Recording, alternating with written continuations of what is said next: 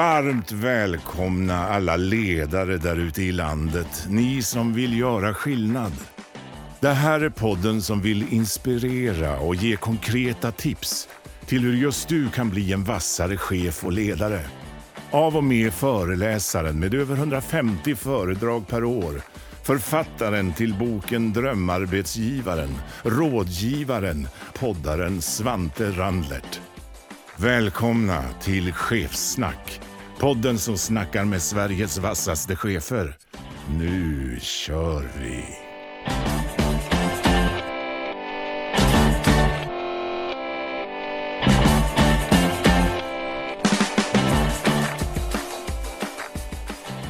Varmt välkommen tillbaka till Ledarskapspodden Chefsnack. Jaha, dagens avsnitt då. Vart ska vi ta det? Vilka dörrar ska vi öppna till vilket rum? Två rum som vi ofta tar upp i Chefsnack är ju någonting kopplat till business och det andra rummet var, brukar vara väldigt kopplat till people. Men ibland så är det lite för täta skott mellan det där med people och business. Så jag tänkte att dagens avsnitt ska handla om people och business. Och då satt jag och funderade på vilka kan förståelse både om people, allt kring HRs historia och framtid, men också entreprenöriell dåtid, nutid och framtid då landade det på två grabbar, Stefan Wikström och Johan Segergren. Varmt välkomna! Tack! Supertack!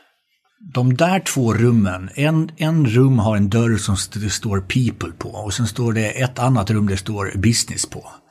Tänk om det skulle kunna varit samma rum. Mm. Vad känner ni kring inledningen? Ja, nej men alltså vi, det har ju varit en strävan i ganska många år för oss att få det till ett rum, People and Business Excellence brukar vi prata om, där man ser att People-sidan, jobbar man med den på bästa sätt så kommer man få en enorm utväxling eh, businessmässigt också. Men det är lite skilda rum. Och då kanske du som lyssnare sitter och undrar på, men varför har du bjudit just dem?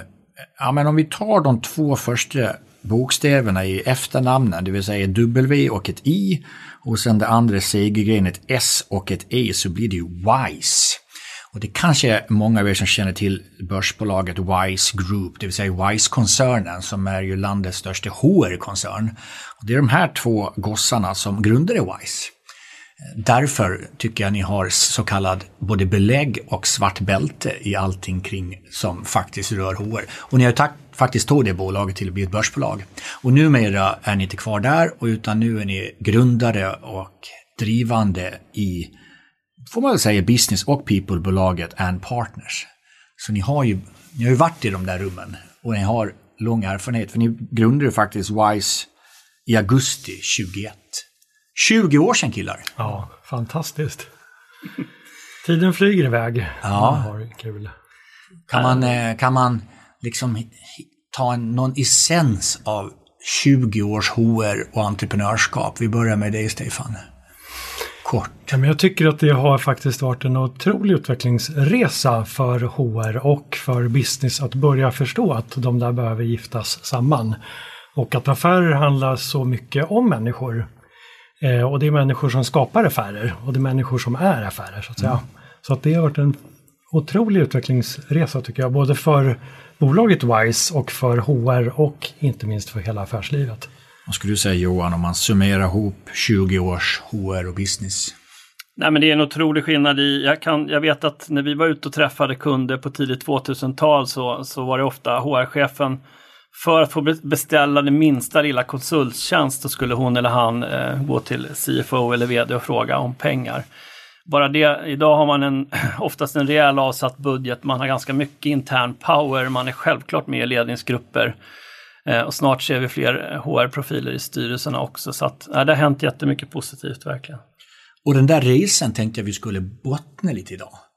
Men backspegel är kul, men det som är mest spännande tycker jag det är framrutan. Så vi går mellan backspegel och framruta HR och business tycker jag. Jag har varit inne då att när jag grundade Wise, jag tar den korta versionen mer.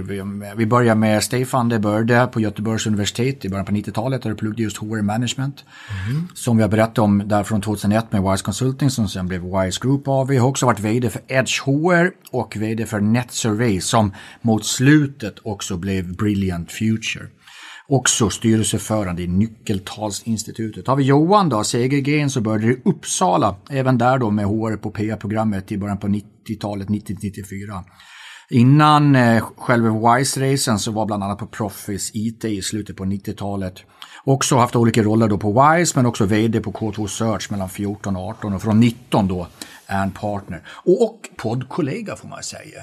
Du kanske känner igen rösten från Johan för att i många år, mellan 16 och 19, så var han ju en av två programledare i Ledarskapspodden På jobbet, som var en av inspirationskällorna till chefssnack. Härligt. Eh, men just nu då, tillsammans med Sveriges hårförening, driver podcasten Fråga forskaren. Så kollegor. Ja, kollegor och, och, underbart att få sitta här och, och inte in, köra alla inledningsfraser och sådär också. Så att, eh, nej. Det... Eh, och då vänder jag mig också till dig Stefan. Eh, det här är inte förberett men Chefsnack hade en fin start tack vare dig och er. Vi gör ju just nu den sjunde säsongen av Chefsnack. Det är också den sjunde och sista säsongen. Hela tanken från början var att vi ska göra en samtalsserie med de hundra klokaste ledarna i landet. Och, och, när vi kommer fram till Lucia i år, den 13 december, då släpper vi det hundrade avsnittet. Men bolaget du var VD för, NetSurvey, som blir Brilliant Future, var ju faktiskt partners och sponsorer. Det absolut första säsongen. Så det är tack för att ni trodde på mig och podden som vi också kunde vara med och starta. Så jag tackar dig också. Ja, men stort tack själv Svante. Jag kommer ihåg någonting där inför tankarna? För jag hade, jag hade ju bara en powerpoint och så sa Stefan, det här ska ni vara med på. Ja, ja men precis så var det. Det är fantastiskt kul att det har utvecklats så väl. Ja, men vi kände att den här idén du hade och att få prata lite från botten med chefer och Sveriges främsta chefer eller skickligaste i olika ämnesområden lät så självklart intressant och eh, möjligheten att nå ut på det sättet. Så det matchade oss perfekt får man säga att både jag tackar, men kanske lyssnarna också, för nu har vi faktiskt kunnat gjort då sju säsonger. Det är det som startar allting där. Du grabbar, så här är det. Jag börjar varje avsnitt med det jag kallar för avsluta meningen. Så jag säger några ord, en mening, och sen avslutar ni vardera. Och normalt har jag bara en gäst. Det här är andra gången vi har två gäster, så att jag ger ordet vardera gång. Och då börjar vi med Johan. Jag, Johan, har det som allra roligast som chef när jag när jag ser hur andra utvecklas, kan vara en liten klyscha, men alltså det är så underbart att följa med på, på medarbetares resor. Jag, Stefan, tycker att chefer borde göra mer av. Ja, men jag tänker att det är att vara närvarande som chefer, att möta sina medarbetare i vardagen, att ständigt vara där och skapa engagemang och drive i verksamhet. Det är det som får det att utvecklas. Då tar Johan andra sidan. Va? Jag tycker chefer borde göra mindre av sitta i möten. Nu kommer ni få en fråga både och då börjar vi med Stefan. Så Johan, du får lite betänketid. Det lät lite vi i femman här. Men då börjar vi med dig Stefan. Tänk om vi måste tänka om. Vad måste vi då tänka om på? Ja, men jag tror vi behöver tänka om kring hur vi jobbar idag och eh, hur vi då behöver jobba som ledare och chefer. Mm. Eh, och hur vi utvecklar produkter och tjänster. Jag lämnar micken till Johan. Ja, jag sitter också och funderar på det här, men det är otroligt mycket fokus på självledarskap, autonoma team och så vidare. Eh, kommer det fungera ordentligt eller, eller kommer det bli en renässans för målstyrningen på, på, på uppföljningssättet? Det, det, det tror jag kan bli spännande framöver att se. Och ni som har varit 20 år i så kallad people business-branschen vet ju också att de här pendlarna kommer och går. Ni måste ha sett några pendlar som både varit åt ena hållet och kommit tillbaka och gick tillbaka igen va? Absolut. Det är bara att se på HR-organisationerna under de här 20 åren så har du, har du väldigt mycket pendlar fram och tillbaka eh, kring decentralisering, centralisering. Stefan, i mitt egna ledarskap så skulle jag behöva utveckla? Um, jättebra fråga. Svante. Det är så vi jobbar i den här podden. Ja, tack för den.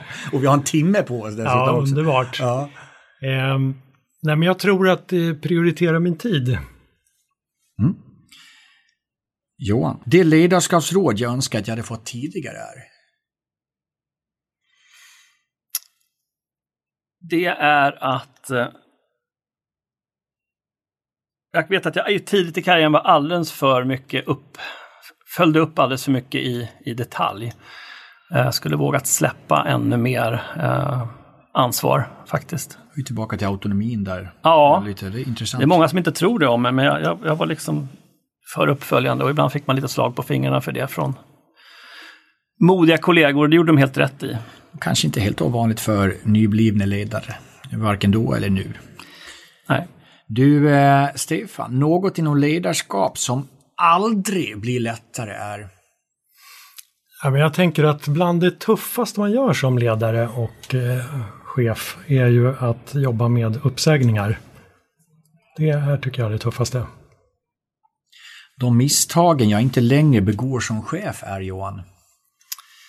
Det är att eh, uttala mig för snabbt om saker.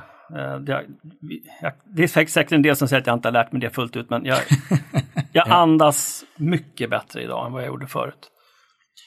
Stefan, min hetaste trendspaning inom ledarskap är?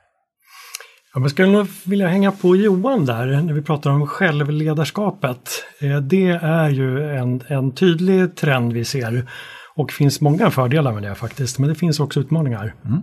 Låt oss prata mer om det där. Mitt bästa tips på att bli bättre på reflektion är? Det är att du behöver sätta av tiden i agendan. Det är så jädra enkelt råd, men, men det är ett råd jag ger till alla som jag har coachat genom åren. Att det, det måste in i agendan för att det ska bli kvalitet. Och det som vi båda kan skriva under, så lätt att säga, så svårt många tycker det är. Mm. Men det är bara slaviskt, det är så det, är, det handlar om. Ja, det, det är det faktiskt.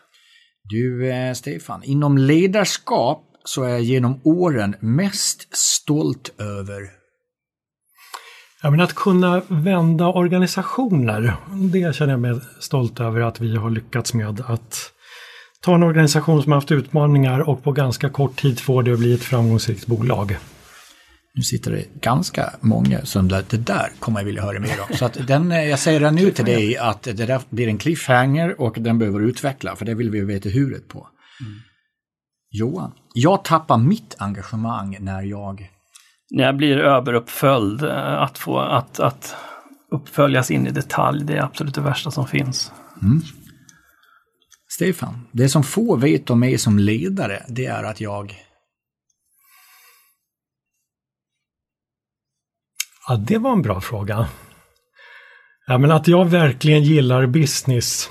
Jag gillar affärer, jag gillar att bygga bolag och att vi skapar lönsamhet underbart att höra. Det gillar ju jag med. Man brukar säga att människor som tycker lika gillar varandra. Så att, eh, men det, historiskt sett har vi faktiskt att vi gillar varandra.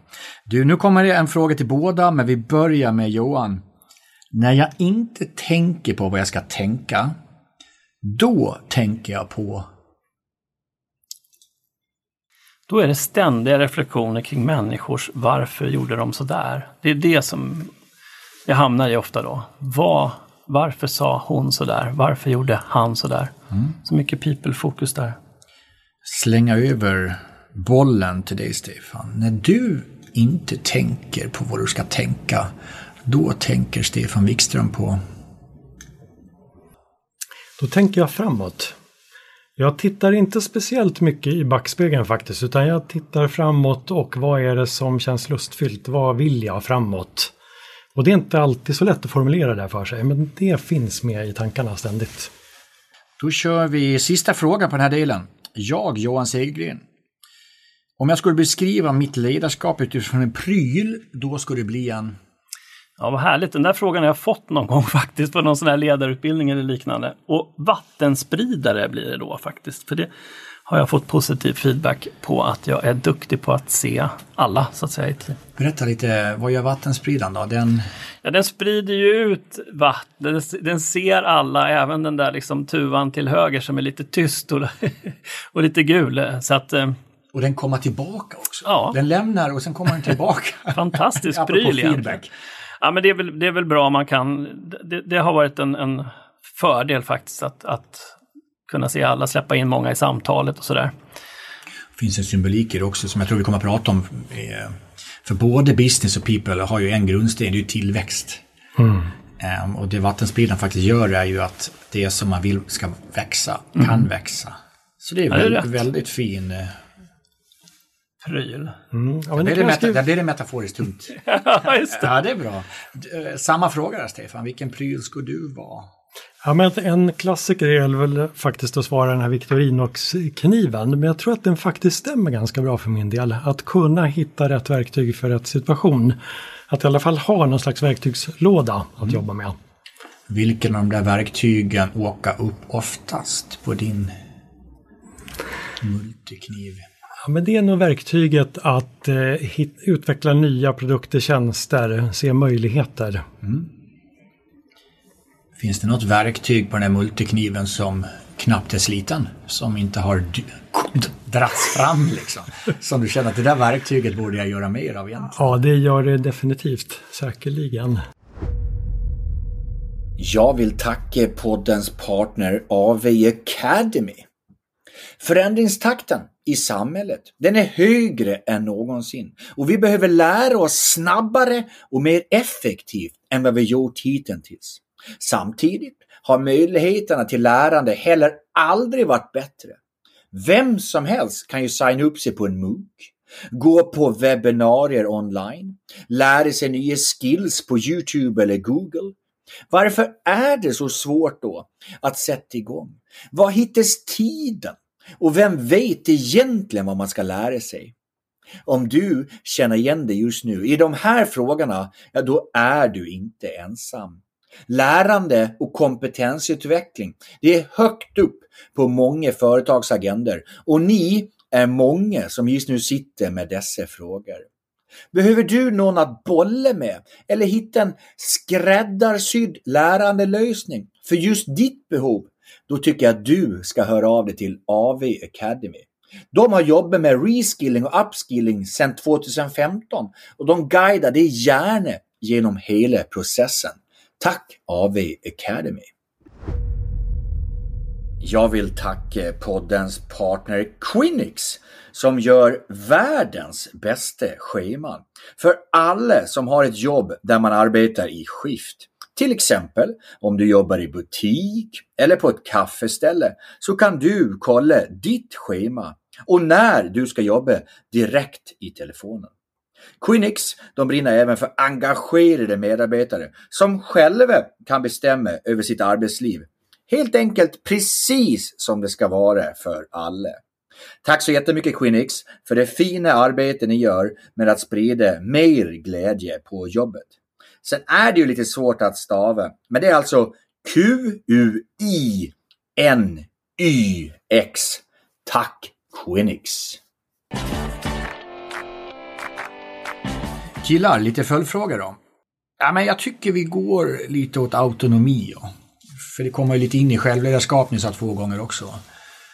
Eh, med 20 års erfarenhet, eh, allt ni har sett, hört, upplevt, gjort.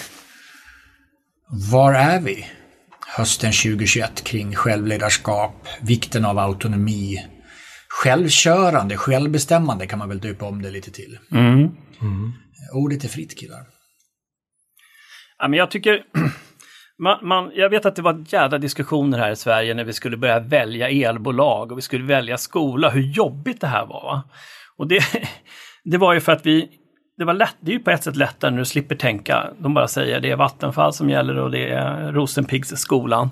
Eh, och det är lite grann så med självledarskap också, att Många har ju varit vana av att nej, men jag får väldigt tydliga mål av min chef och jag vet vad jag ska göra varenda dag. Det är rätt skönt att slippa tänka för mycket och bara jobba.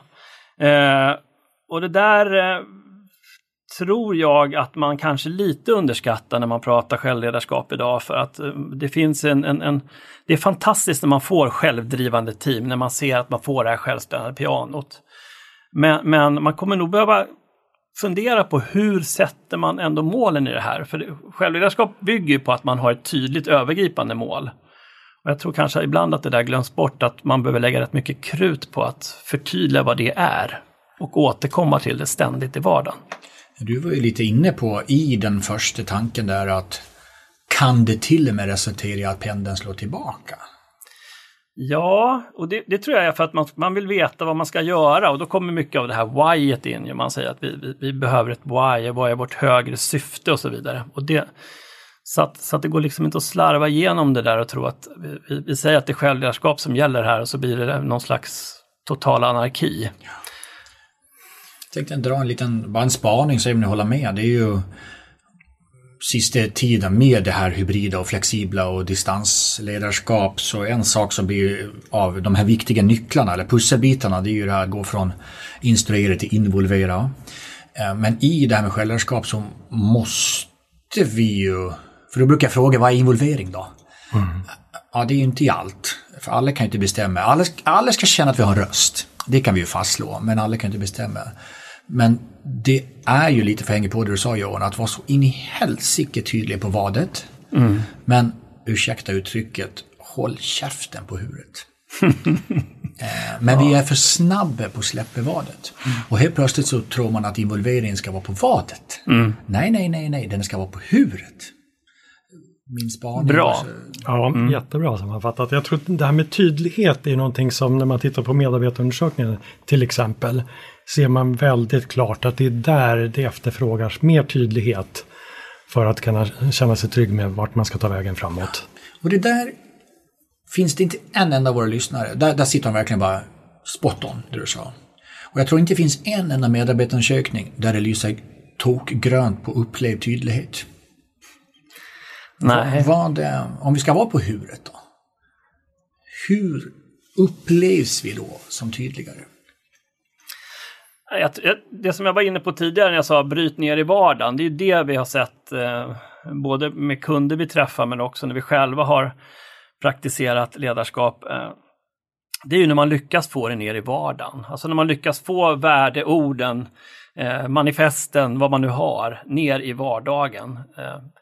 Härligt, härlig insats Svante, det där är verkligen precis den typen av passion vi vill se när du var med, dök upp sju i morse och hjälpte till med stolarna inför seminariet. Det, det är där man behöver lyckas som ledare, att få ner det i vardagen. Ja. Sen finns det en utmaning, jag ska citera en ledare som berättade en egen känsla. Så det är högst personligt men alla har rätt till känslor. Som sa i stor sett så här att ja, ja, men där självledarkurser, de som vill leda sig själva, de gör redan det. Och de vill skicka på självledarkurser, de som inte vill leda sig själva. Raljerande, generaliserande, men är ni med lite på tanken? Mm. För vi går ju ett självledarskap, mm. men det är ju, vissa löser, vissa löser inte. Vad, vad kan vara nyckeln där då? Jag tänker att eh, jag tror att det ligger mycket i det. Att somliga utav oss trivs väldigt bra med att leda sig själva, andra trivs inte alls med det utan vill ha tydlighet och vill känna att det finns en klar riktning med mitt uppdrag och vad jag ska göra.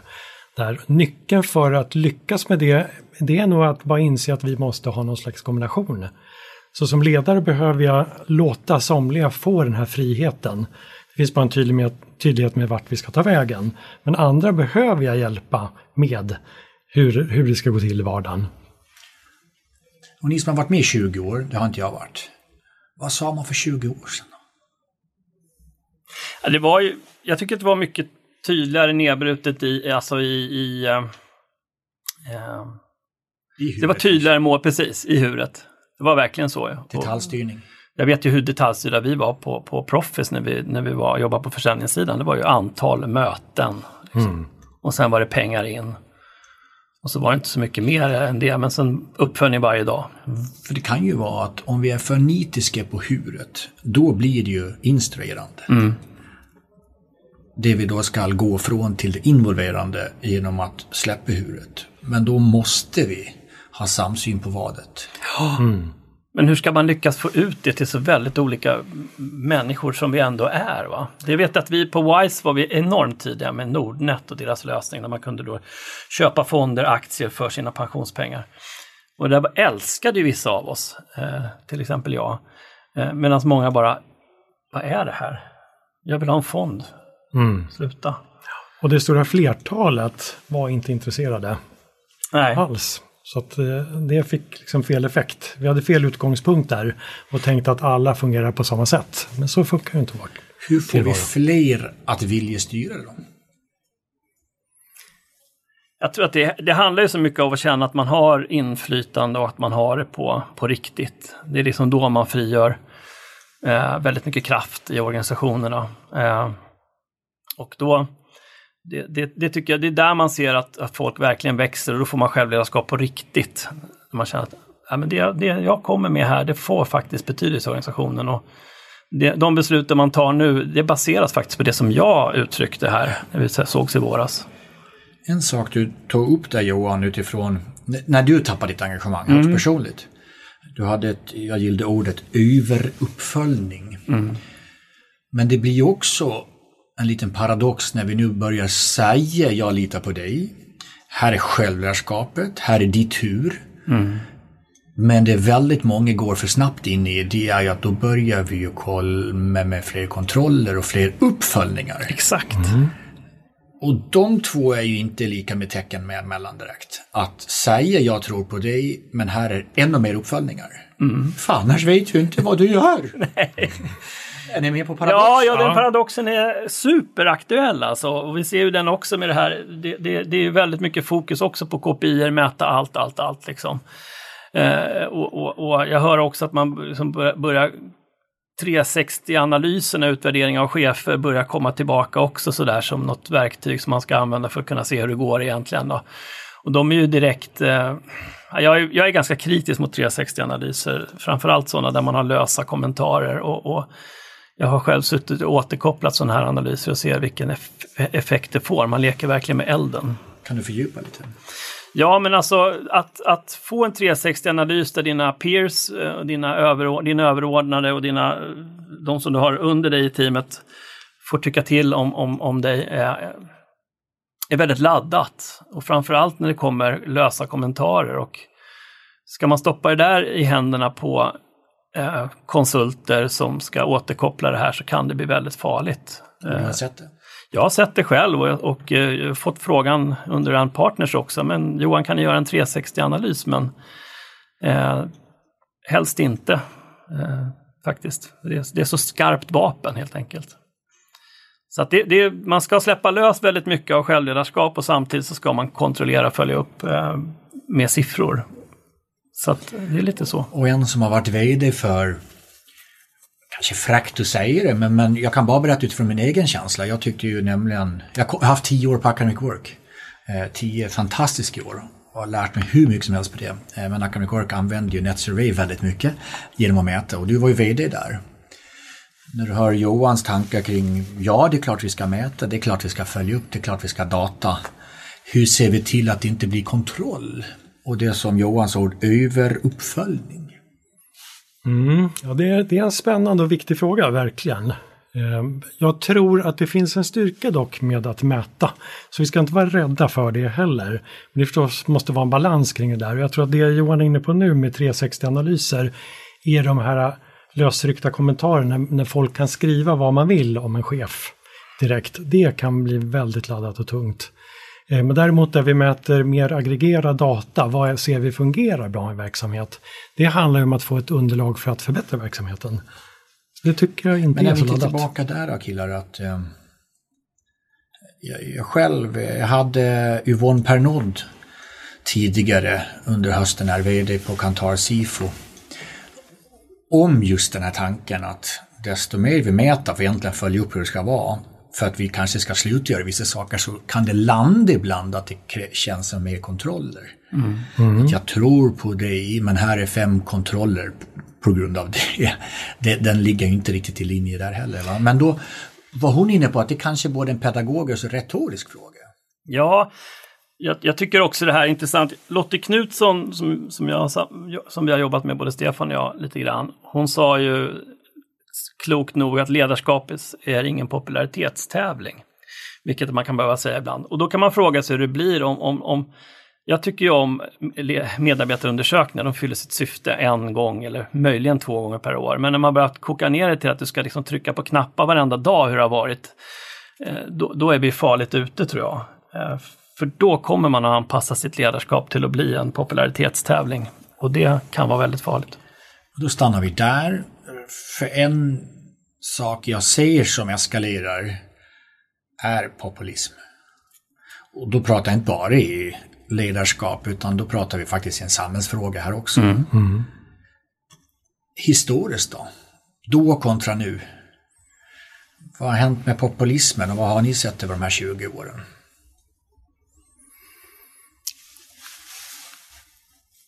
Jag tror att vi ser tydligt att populismen ökar allt högre grad. Det är ju ganska uppenbart. Så jag håller verkligen med om din spaning där. Ehm, och det där är väl också någonting som kanske svänger med tiden. Vi hade ju en tid under 70-talet där, där det var ett otroligt engagemang för vad som är rätt och riktigt i världen. Ehm, och sen har vi tappat det i, i stora delar och det har varit helt andra fokus. Så att jag tror den där pendeln slår säkerligen tillbaks. Det kan vi nog förvänta oss. Vad gör det med ledarskapet?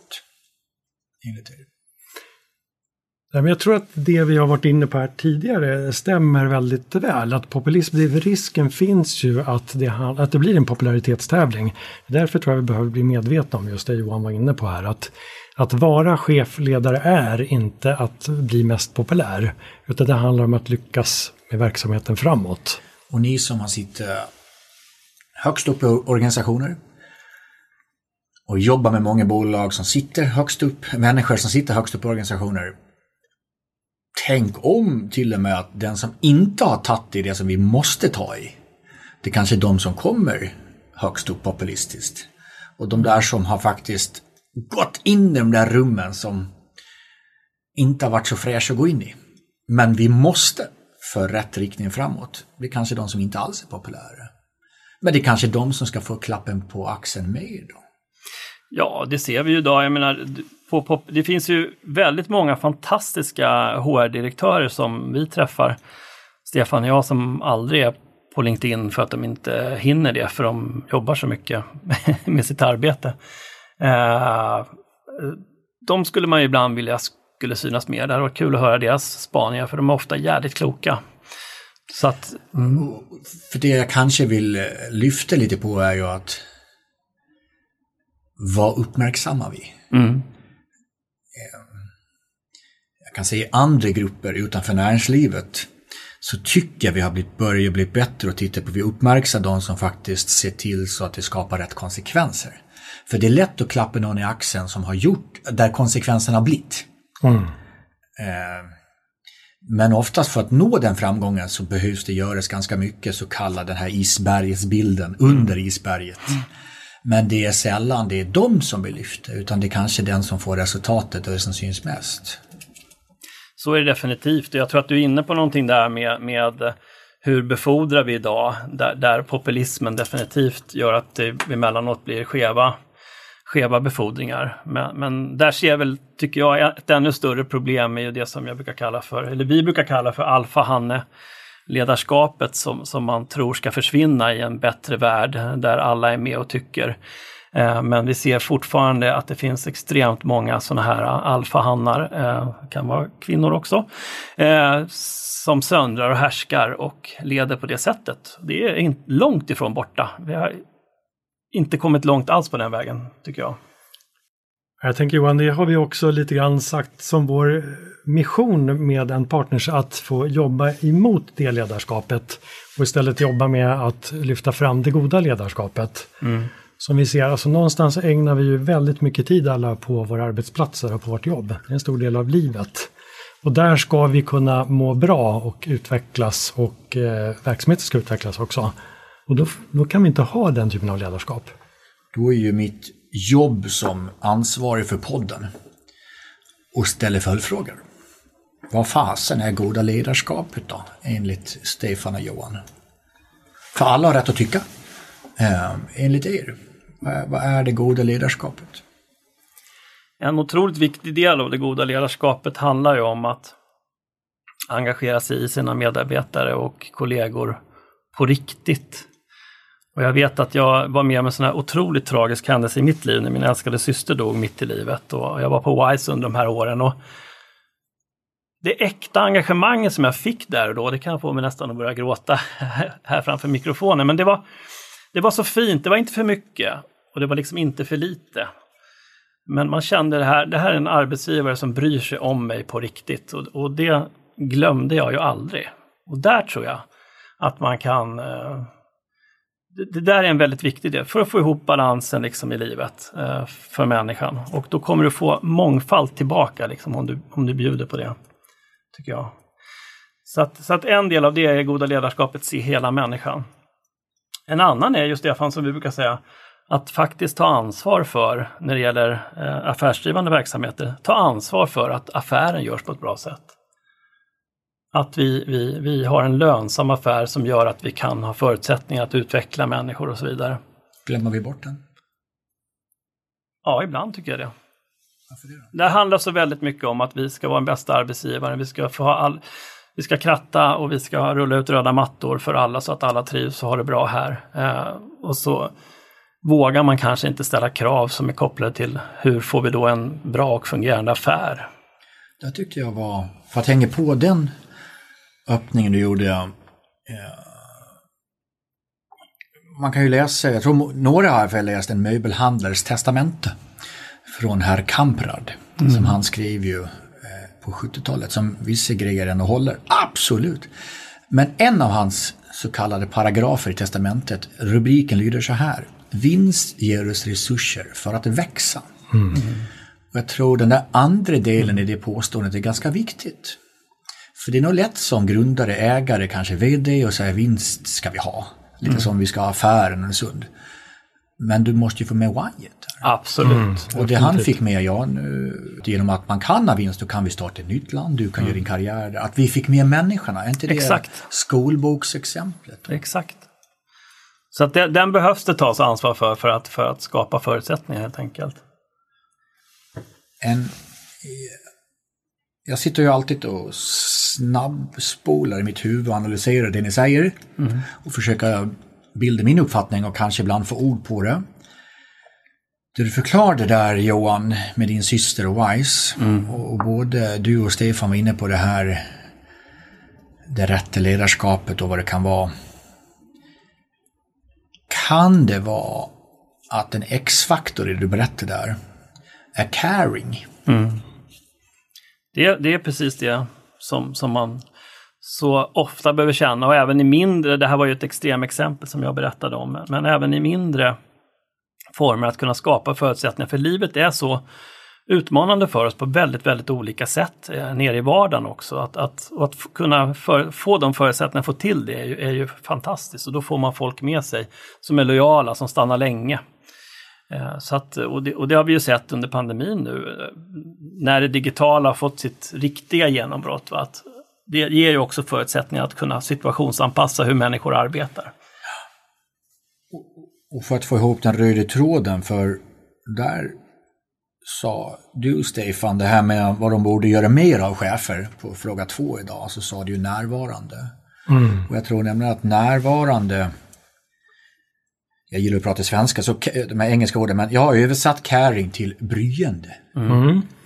Vad tror ni om det namnet? Ja, Absolut. Jag tror vi säger i en partnersmanifestet, en äkta omsorg. Och då närvarande och bryende är ju alltid upplevelsens tillstånd. Och det kanske inte alltid vi lägger tid på den insikten.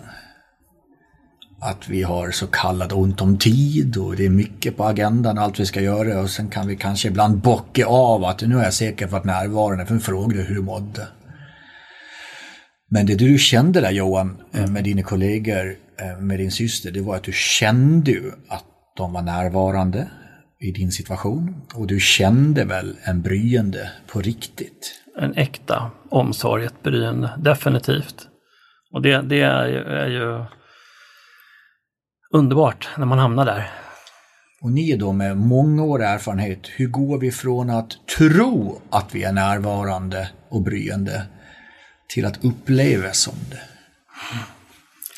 Ja, men det handlar ju om att som ledare tror jag att ha ett genuint intresse för sina kollegor, för sina medarbetare och eh, förstå att ska vi få, få liksom kraft i den här verksamheten och ha en bra tillvaro tillsammans här, då behöver jag vara engagerad och då blir jag också naturligt engagerad i mina medarbetare. Men det var det man ska vara in, det, det är det här med mötessjukan som finns. Den, den har ju jag har varit på många gånger sena, senaste åren i olika poddar och sådär. Eh, och, och det, det, som är sorgligt att se det är att mötessjukan har ju levt vidare exakt på samma sätt under pandemin. Folk sitter ju i Teamsmöte efter Teamsmöte. Ja, fler till det är ju liksom ingen skillnad. Så, så det, och då, då, har man inte tid med det som Förut pratade man om management by walking around som en liksom framgångsfaktor för, för många chefer. Och nu, börjar, nu, nu, får man ju bli någon slags, jag satt och tänkte vad kan det heta framöver? MBBA, liksom. Management by being around, eftersom man lika gärna kan vara eh, närvarande över en telefon eller över, en, Or, över internet. Liksom. Eller perceived. Mm. Alltså den upplevde. För det är för ofta vi inte reflekterar på skillnaden uppfattad och upplevd. Jag kan ju uppfattas, tro att någon poddlyssnare just nu upplever mig på ett visst sätt. Men jag kan uppfattas och vilja tro det. Men det är ju alltid vad den du just nu som sitter och lyssnar på mm. det här upplever det här samtalet som är avgörande. Och stanna upp i den att det är faktiskt mottagaren, the perceived, som avgör. Mm. Om vi hade kommit på HR hösten 2021 och inte utifrån vad vi alltid har gjort och som ni sa PA-programmet på 90-talet. Vilka största skillnader tror ni vi hade skrivit ner på det här pappret utifrån ett blankt papper HR 2021? Ja, eh, alltså det är väldigt mycket leadership and development som skulle vara i fokus på ett helt annat sätt. Idag så frågar man ju ofta, liksom, man har HR ett otroligt brett område där du har liksom arbetsrätten och arbetsmiljön och employer branding och talent acquisition och vi kan fortsätta i ett par minuter till. Men, men där, jag tror leadership and development, alltså hur man utvecklar sina ledare, alltså hur man rekryterar sina ledare, hur man utvecklar sina ledare, hur man behåller sina ledare, som skulle vara ännu mer i fokus om man liksom gjorde en HR-utbildning idag och inte hade någon input överhuvudtaget. Det är jag övertygad om. För det kommer påverka medarbetarna i sin tur. Tanke där, Stefan? jag instämmer med det Johan säger här också, men jag tror också utöver det så skulle man nog också ha lagt mer fokus på, på kompetens och kunnande inom just ekonomi som vi pratade om. Ekonomi, nyckeltal och förstå liksom hur det här är kopplat till affären. Eh, det vi jobbar med som är HR. När jag själv utbildade mig i slutet på 90-talet eh, inom HR-området så, så var det väldigt mycket fokus kring caring-frågorna. Vi pratar om hälsa, rehab, eh, men, mänskligt beteende och behov. Inte koppling med ekonomi och verksamheter. Vad är er uppmaning till människor som jobbar med HR? Om ni får bre ut er. Sluta göra vad? Slut, vad HR ska sluta göra? Ja, för det är lätt att vi pratar om vad man ska börja göra mm. och vår transformering. Men mm. vi kan inte bara lägga till och lägga till och lägga till. Och ibland kan man få störst effekt genom att sluta göra någonting. Mm. Att börja göra är lättare, för jag tycker liksom att det ska vara väldigt mycket fokus på eh, om man, om man vill lära sig ekonomi praktiskt, ja, då läser man ju Dagens Industri och i vidare mening så läser man också årsredovisningar och bottnar ner i det och förstår de talen, för då får man helt annan power och makt eh, när man pratar i styrelserum och ledningsrum. Eh, så det är ju definitivt ett sådant område. Eh, sluta göra, Stefan, vad tycker du? Snygg delegering där. Tack för den Johan. Ja. Jag tänker så här att utmaningen för HR idag det är att det är en profession med ett otroligt stort spektra man ska vara kunnig inom. Allt från arbetsrätten som är juridik och som är ändå rätt krävande faktiskt att hantera. Till rehabfrågor, till rekrytering, till employer branding, till whatsoever, leadership etc. Så det är ett väldigt brett spektra och ett brett fält man jobbar inom. Mm. Johan, du på det blanka pappret om man liksom hade skapat det här med people idag mm. och hur vi driver HR och vad kanske vi ska få ledarna att göra mer av så var du inne på ja men det är nog development. Mm. Um, om ni både får bredda er där kring hur jobbar vi med development på chefsnivå då? Det där ligger ju mycket fokus. Vi, vi såg före pandemin att, att uh, ledarutveckling eller kulturvärderingar, ledarutveckling var ihop med digital transformation av HR helt i fokus på, uh, på tapeten innan pandemin kom och slog till. Och där fick development en, en liten störning under, under coronapandemin som ju fortfarande pågår lite. Men nu puttrar det väldigt mycket här. Alltså om man tittar också på hur ska vi utveckla våra ledare eh, framöver? Är det fysiska, är det tredagars kurser på kursgård på Lidingö eller är det helt och hållet med någon e-learning eh, som man ska själv studera? Eh, och det där, där klev ju vi faktiskt in, Stefan, i, i Wisery här för en, för en tid sedan, just för att vi tror på det här med att det ska vara lättillgängligt men ändå väldigt mycket personligt. Och där tycker vi Wisery har en, har en jävligt spännande lösning som, som vi tror kommer att, att, att matcha det här bra. Det där, eh, jag behöver nog förtydliga och för det första eh, tack för att ni tar upp det. Eh, Wisery är ett initiativ som jag faktiskt började dra igång här under mm. pandemin, just av det lite du sa. Helt enkelt videorådgivning för chefer, det vill säga att väldigt många chefer känner sig rätt ensamma idag. Och man behöver lite stöd och faktiskt vad de använde för ord, bollplank. Jag hade själv inte det riktigt i min vokabulär, riktigt vad är bollplank. Men just det att bolle, provtänke, få lyfta frågor med någon som har gått igenom det. det den idén tyckte jag var alldeles för bra för att inte testa och det får jag ju tacka er för. Ni, det är ju första investeringen ni gick in i därefter, ni klev av Wise som, mm. som delägare och mm. där som jag är grundare. Och där, den gemensamma övertygelse vi tre har i det, det är ju lite drömmen som jag skulle vilja försöka nå, det vill säga att connecting worldwide knowledge. Mm. Att kompetens är ju inte lokal. Men mikrolärande har inte varit tillgängligt, smidigt och enkelt. Nej, det är det. Och om man då, det som vi pratar mycket om här idag, både jag och Stefan, är ju det här med liksom närvarande chefen och, och Ska du orka liksom vara den här närvarande chefen, då måste du också kunna pysa ibland med, med ett bollplank. Och, och, och, och, ibland vill du inte göra det internt heller, utan du vill liksom få möjligheten att faktiskt öppna upp och berätta om att det här plågar mig. Jag tycker det är skitjobbigt att stå på scenen. Liksom. Ja. En av de, eh, vi ska sluta prata Wiser, men en av de vanligaste reflektionerna varför man använder det, det är just att jag har saker jag vill bolla med, jag vill inte bolla med mina chefskollegor eller med det nätverket jag redan har. Så där är du på mm. någonting Johan. Mm. Ja, men det, det, det, det, är ibland svårt att visa svaghet internt och det är inte heller alltid man ska visa svaghet internt faktiskt. Eller att det kanske finns perspektiv utanför som vi inte har. Mm. Men vi lämnar den lösningen och sen tittar vi på liksom, med det breda perspektivet det här med lärande. Hur fasen ser vi till att vi blir bättre imorgon än vad vi var igår? För någonstans en organisation kan inte växa om inte människan har växt. Och ni som entreprenörer då? Vad är det reflektioner nuläget kring vikten av lärande? Nej, men jag tror i nuläget här så ser jag att lärandet kommer bli allt viktigare och kommer vara i väldigt starkt fokus framåt här. Eh, dels så faktiskt trycks det ju på egentligen på arbetsgivarna på ett bra sätt får vi ändå säga här med den nya arbetsrättsliga lagstiftningen där faktiskt det ställs krav då på arbetsgivare att, att eh, leverera läraren en viss tid eh, så det ena, men det andra är egentligen den förändring vi genomgår som ju går i allt snabbare takt med digitaliseringen, globaliseringen, där vi ständigt måste lära oss nytt för att vara relevanta. Men ni som pluggade HR på 90-talet, visst fasen pratar vi om lärande på 90-talet? Mm. Vad är största mm. skillnaden? Är det hastigheten eller allt nytt vi ska kunna? Eller hur?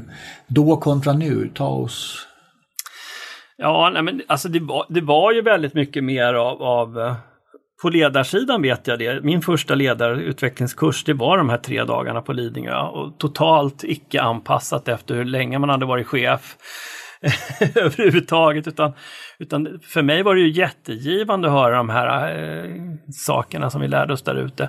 Men, men för, för den där eh, som var 52 år då och hade varit chef i många år var det ju för låg nivå. Eh, så att eh, där det, det, ser ju helt annorlunda ut idag. Sen tror jag att eh, vi, något som förvånar mig att man inte pratar om när det gäller ledarskap och lärande, det är ju hur kommer man kommunicera framöver? Va? För att vi, en gång i tiden har vi haft veckomöten där vi har stått och pratat eh, inför för personalen och sen kom pandemin, då fick vi pröva att göra samma sak fast framför en kamera. Eh, hur ska hela kommunikationen skötas framöver när vi jobbar hybridmodell? Eh, för vår del, vi jobbar ju jättemycket i Teams och Teams-kanalen. Vi, vi liksom ställer frågor till kollegor där, får input. Eh, hur, hur, blir man en bra ledare via Slack och Teams? Eh, det där är ju liksom en, ett sätt att kommunicera på som egentligen är helt nytt ur ett ledarskapssynvinkel. Mitt praktiska tagning på det där, eh, där jag kan titta på de som inte alls lyckas just nu med kommunikationen och de som lyckas. Det är ganska tydligt för den ena gör en sak och den andra gör precis tvärtom. Mm. Och de organisationer som har väldigt svårt just nu kring kommunikation, då är det väldigt mycket sällan mycket bakåt. Mm. Att det är så mycket som sker så att vi kommunicerar för sällan. Och för att vi är för sällan, då kommer lite ångesten, utan då måste vi ha med allt mm. som vi inte har hunnit sagt innan. Mm. Och det, för att ha torrt på fötterna så kommunicerar vi också sånt som har varit bakåt, för det går ju faktiskt att mäta vad vi faktiskt har kunnat bevisa. Motsatsen från sällan mycket bakåt är ju ofta lite framåt. Mm. Och där säger jag de som lyckas, alltså de som kommunicerar oftare men mycket mindre per gång och alltid nästan vart är vi på väg då. Och det kan man göra på ett fantastiskt sätt i, i Teams och Slack till exempel. Mm. Är ni med på utmaningen mm. kontra de som... Verkligen. Helt, helt, helt enig. Er expertis också sträcker sig över, eh, ni har hunnit med mycket genom åren. Eh, jag vet ju att ni både jobbar med det och kan mycket kring eh, det som begreppet executive search. Det här avsnittet spelas in och släpps hösten 21. Så sent som förra veckan för att ni skulle vara här så ringde jag runt till tre andra VD inom executive search-branschen får man säga. Och de har var väldigt länge sedan de såg den här drivande kraften från kandidatsidan att får du in någonting, tänk på mig. Och under hösten har vi ju sett en rörlighet av dess like på mm. chefsnivå.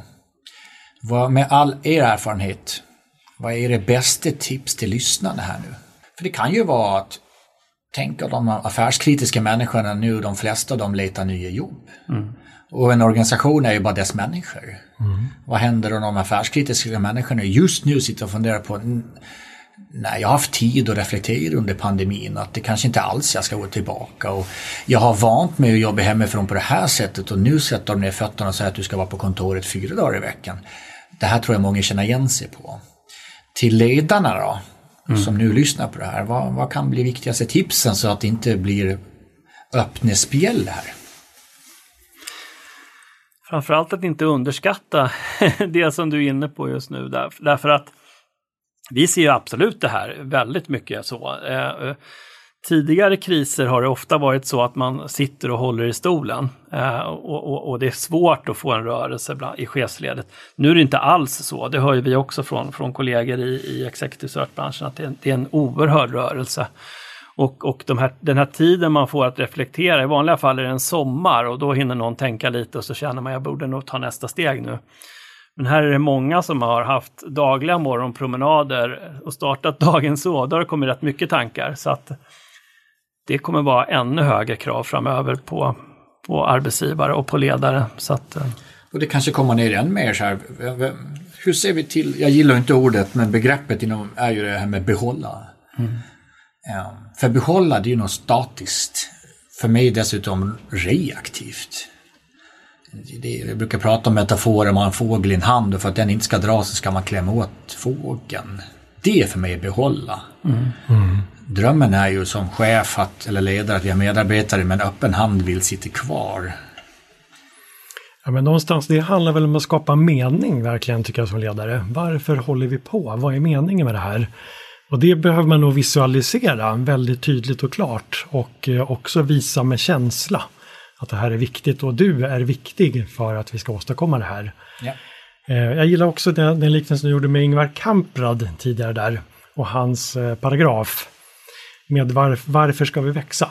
Jo, men det är för att vi ska kunna skapa de här möjligheterna framåt med mm. kanske karriärvägar och öppna nya länder med.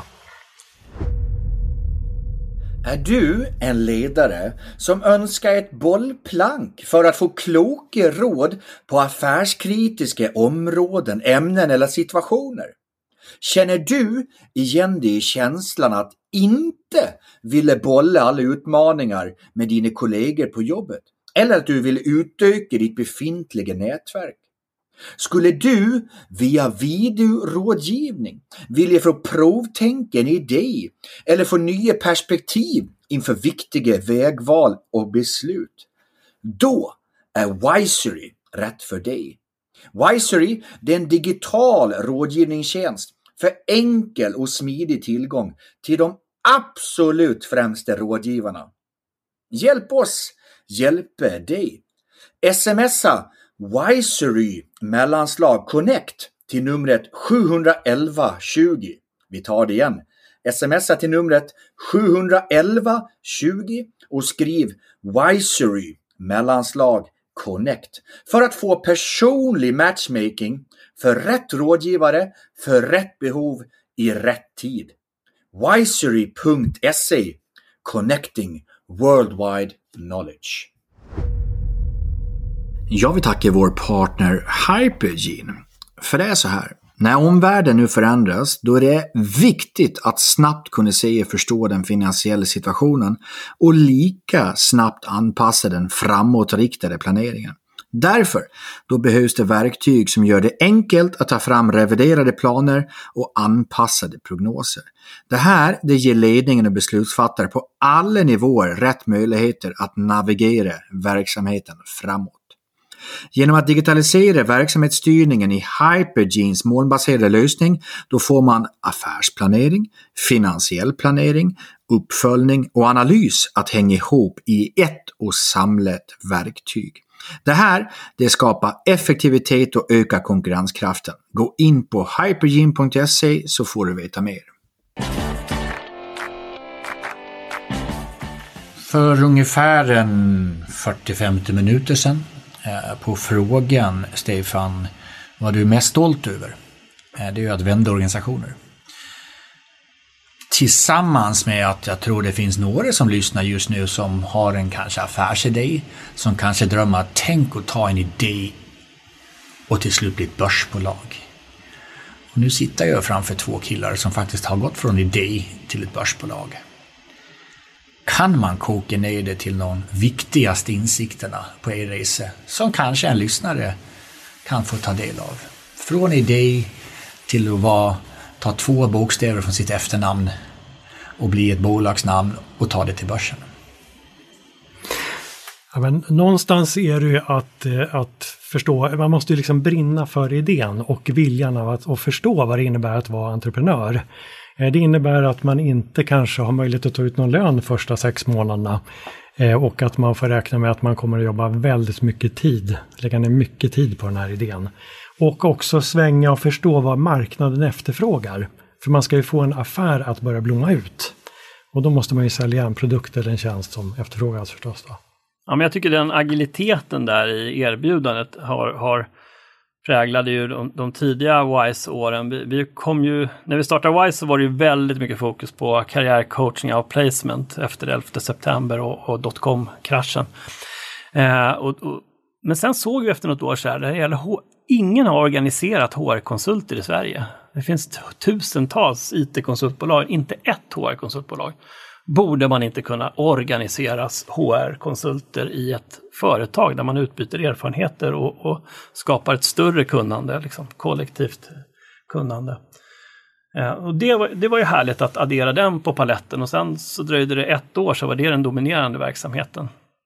Och Pan Partners hade vi också sådär att vi, vi drog igång och hade vårt erbjudande till marknaden och sen så såg vi att nej, men det här brinner inte vi för. Och då skiner det liksom igenom. Så då, då tonade vi ner den delen av verksamheten.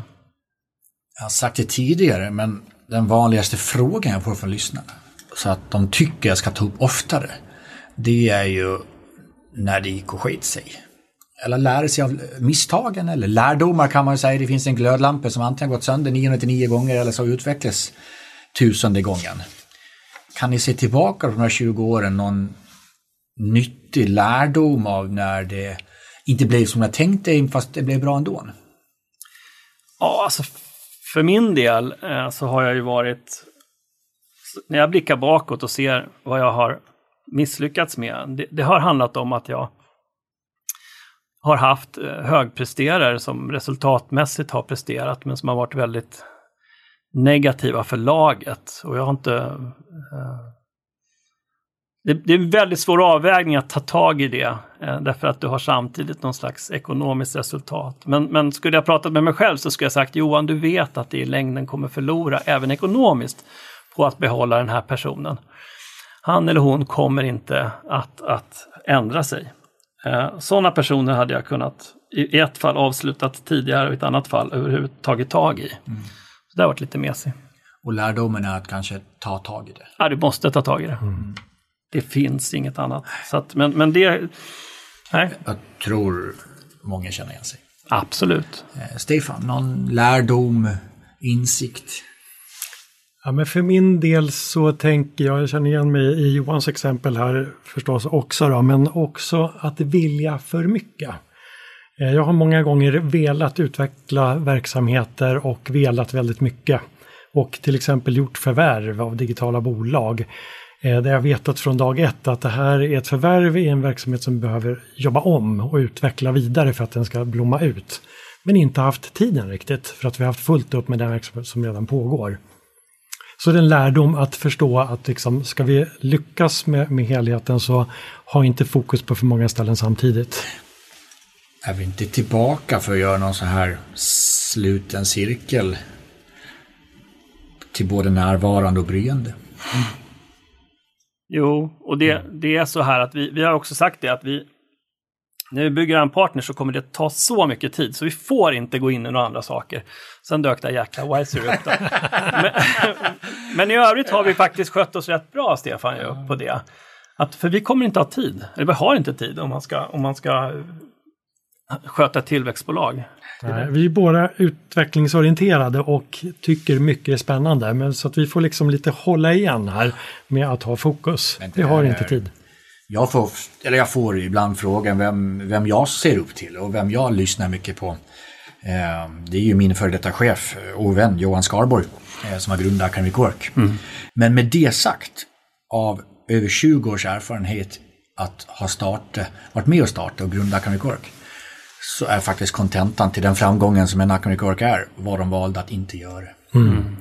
Så det är ganska intressant det ni två tar upp och utifrån vad Johan min förebild har lärt sig från entreprenörsresan. Du, om vi ska eh, liksom börja knyta ihop den här säcken. Eh, vi avslutar alltid med att våra gäster får göra sin content av samtalet eller sina takeaways. De tre viktigaste tipsen till lyssnarna. En av er, eh, eller vi kör en klassisk sån här växel. Mm. Så att vi börjar med er första tips och sen tar den andra sitt första tips. Så ni lyssnare, ni får inte tre tips idag, ni får sex tips. Eh, vem känner sig manad att börja sitt första takeaway, giveaway till chefsnackslyssnare?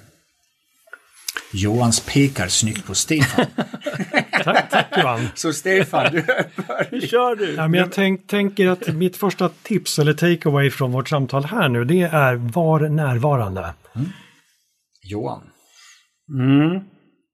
Avsätt tid för reflektion och det har vi inte pratat så jätte, jättemycket om idag. Men det behöver också, ja, du behöver schemalägga det för att ta de här riktigt kloka besluten och jag är inte där ännu. Två, Stefan. Jag tycker vi pratar om att skapa engagemang, att det är så centralt. Var snäll. Du vet aldrig vad dina medarbetare, kollegor, kunder har haft, har med sig i bagaget. Lille, det är Bamse va? Mm. Desto starkare vi är, desto snällare behöver vi vara. Tre, Stefan. Jag tänker på det här med att, att faktiskt agera som och vara förebild. Det är min roll som chef. Johan. Att ta ansvar för affären och hålla den högt på prioritetslistan skapar förutsättningar för utveckling för människor och organisationen. Där har ni det. Johan Stefans tre giveaway, takeaway till er ledare. Johan, du som har både driver podd, driver podd. Hur känns det att vara gäst? Eh, ljuvligt skönt faktiskt att sitta på den här sidan och se att du håller ansvaret så, så fint där borta. Eh, det känner man ju igen sig i. Eh, så det är rätt härligt att sitta här faktiskt. Tackar. Vilken eh, magkänsla sitter vi med nu, Stefan? Eh, Jag tänker här och nu så att säga så, så har det varit spännande. Det här är min första podd jag är med i. Jättespännande och roligt. En väldigt stark start får jag ge dig då. eh, så pass att man inte ens varken kände eller visste det. Mycket bra. Killar, eh, ni har bara en sak kvar att göra. Dessutom ska ni i det här fallet komma överens om ett svar. Oj, oj, oj. Och det är så att vi avslutar alla avsnitt med en, eh, jag gillar ju med lite energi, engagemang, eh, musik kan förmedla känslor. Så vi avslutar varje avsnitt eh, med en låt. Så ni ska hitta en låt tillsammans som symboliserar er som duo. Och medan ni funderar på den, då som alltid, kära, fina, bästa lyssnare. Hoppas ni har fått lite inspiration från dagen. Hoppas ni har fått något praktiskt tips.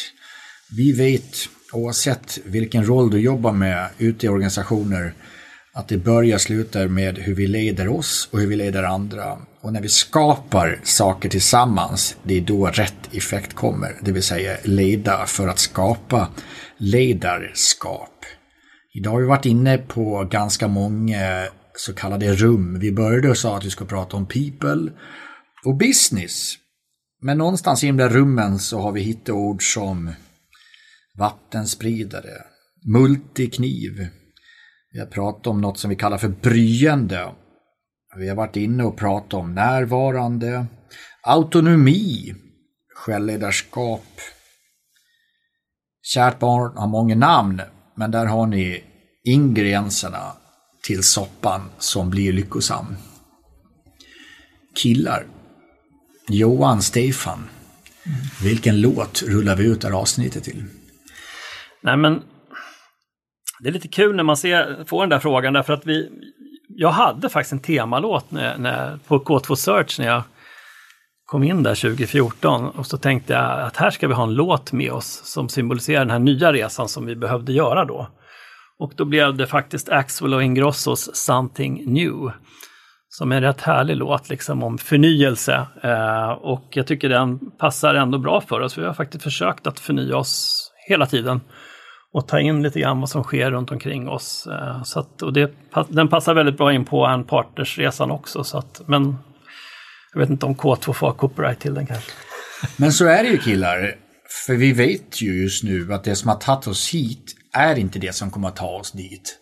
Därför måste vi uppdatera och uppgradera både oss som människor men också det vi håller på med. För att citera en väldigt klok man som en gång sa det som inte är utveckling, det är på avveckling. Så någonting nytt är bra, men innan vi tar och gör allting nytt, kom ihåg, lägger ni till något nytt, vad ska ni ta bort? Ja, exakt. Så med de tonerna rullar vi ut detta avsnitt. Tack killar för att ni kom. Stort tack.